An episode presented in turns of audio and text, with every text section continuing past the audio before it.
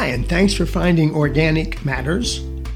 Uh, you can find me at bruce.dooley.com. You can find me on most all the podcasts, whether it's Apple or Spotify or iHeart, so that I know where everybody's picking me up these days. And I'm on a couple of live radio shows. And of course, if you're in that area, you'll know who I am and where I am. So, anyway, I'm going to hit a very easy subject today that I've never just stopped and did in black and white. And I'm going to give you the answer to three common myths about solar energy. I had a heated discussion, at least a long, a beer, a one beer discussion. It's not really that heated uh, about this subject with with a man that's finally getting interest. He's finally realizing that that the inevitable is coming, whether it's five years or ten or whatever. Solar and wind are going to control most all the energy that we use at some point. And if we wait long enough, it's going to be by necessity the right thing to do is to learn now and and be ready when it comes but believe me there is finite amounts of fossil fuel yes it's still there. And right now this is one reason i brought this up is we're having i mean i'm paying five dollars a gallon right now for gasoline. And in europe we think we're doing bad here. Well we're really doing in better than most cases. I understand germany eight dollars a gallon and parts of europe are nine dollars a gallon. So if we're approaching five, we've done pretty good job. Uh, it came on us pretty sudden, although we should have been aware of it. But now we have to fight the battle. The COVID situation didn't help us at all. But also, I, I wrote to another friend of mine the real problem with the industry is it's controlled by four or five companies. And when you have a monopoly like that, they can name their prices, uh, whether OPEC and they, they can they manipulate us. We're at two hundred dollars. I mean, one hundred and twenty dollars a barrel now. We were at one hundred twenty dollar barrel about a year ago, and we were paying almost two dollars less a gallon. Something is uh, there's there's a, a what do you call it a rat in the woodpile somewhere but we'll, it, it, we'll, we'll figure it out. It's going to take time, but if it's it's the problem of not looking ahead, and we're just really not very good at that, especially when it comes to energy needs. There's just no doubt that solar energy is going to play a big role in reducing carbon pollution over time from the whole U.S. electricity grid. It may take a decade, it may take a few decades, but we've got to work that direction. According to a recent report, by the U.S. Department of Energy and uh, the affiliated National Renewable Energy Laboratory. Solar could, in some scenarios, potentially deliver more than 40% of our nation's electricity demand in the near future and even a greater amount down the road. A shift that would achieve significant cuts in carbon emission uh, to help turn the tide on climate change and ultimately, folks, and this didn't used to be a statement I could make, it's going to be less expensive than current fossil fuels if it isn't already. And you know, in spite of the fact that it's a rising role in the energy system, key aspects of solar power are just poorly understood. I've had people say things to me that were just totally untrue. So let's at least take a look at three of the most common myths I've come across. Number one, and this is an ever, an ever changing picture is solar power is expensive. Actually, in reality, the cost of solar power has dropped dramatically. The generalization that solar power is expensive is really off base in a number of ways now. But the bottom line is it depends on the size and location of the project, number one. And number two, if you'd have said this sentence five years ago, or especially 10 years ago, you'd been saying the truth. Now, solar and wind power approach, and in many cases, is less expensive for a given amount of power than fossil fuels or natural gas. Large utility scale projects, broadly speaking, now in general, are cheap and getting cheaper all the time. In the last fact I could find, the cost of electricity from utility scales solar has fallen over 85% between the years 2010 and the year 2020. In China, India, and most of Europe, it now costs less to build solar than run existing coal powered plants or natural gas plants. According to the study, 95% of decarbonization of the United States electric grid is achievable by the year 2035 without increasing electricity prices, and it may even make electricity less expensive as advances in technology come along. For individual homeowners right now in the United States, however, installing rooftop solar can still come with a pretty big price tag. Consider, for instance, an average 5 kilowatt rooftop installation which delivers enough electricity to power your home's standard appliances. This common installation rings in at about fifteen to twenty thousand dollars before tax credits, though, or incentives. That's according to where I found it was the Center for Sustainable Energy.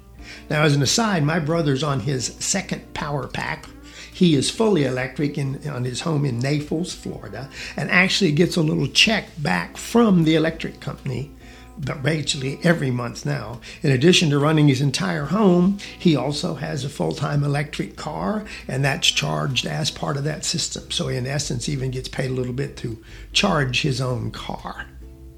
And that being said, solar prices have still decreased steadily over this last decade, particularly the residential systems.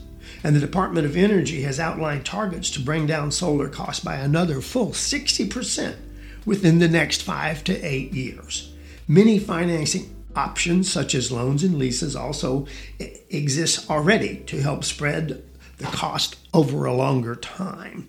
With all this in mind, going solar is like mm, it's going to help lower energy bills for sure and can even increase your home's value.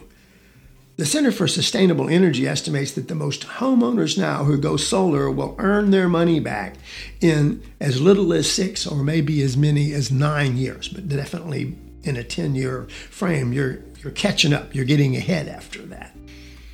Rooftop solar may not be right in every scenario. We do realize that. Homeowners need to consider a variety of factors to assess the cost versus a return on investment over time, such as current electricity rates and usage, state and local incentives, which are changing all the time, financing options, and location specific conditions like the area climate can make a big difference. How much sun exposure you get, how much roof space do you have. Plus, though hardware costs have been really declining across the whole board, and right now, uh, the soft costs, they call them, like getting a permit or getting labor, is actually a little harder to pinpoint than the actual cost of the solar units now. The demand is really out there in spite of uh, what our economy looks like. There's a huge market out there constantly buying our solar and to some degree our wind energy now. And do realize ultimately, though, the more productive question is not necessarily about whether solar is affordable or not. It's more about whether society can afford not to incorporate more of it, considering the climate impacts of maintaining a dependence on, on our fossil fuel systems. It just cannot, it is not sustainable. A recent solar future study I found anticipates that avoiding climate damages such as agricultural losses, property damage related to severe weather, and improved air quality associated with clean power would more than offset any of the additional societal cost of moving electrical systems off of fossil fuels. The report puts the net savings at at least $1.7 trillion by the year 2050. Now, all that's heard everybody say solar works only when the sun is shining. And that is true. There is a kernel of truth in that. The sun does indeed shine only during daylight hours, but many solar arrays are now connected to the grid, so any energy the building itself doesn't use during the day automatically feeds back into the grid to support daytime uses for other homes and businesses. What's more, major innovation is really running afoot now in developing batteries that help store excess solar energy for use at night or even on cloudy days.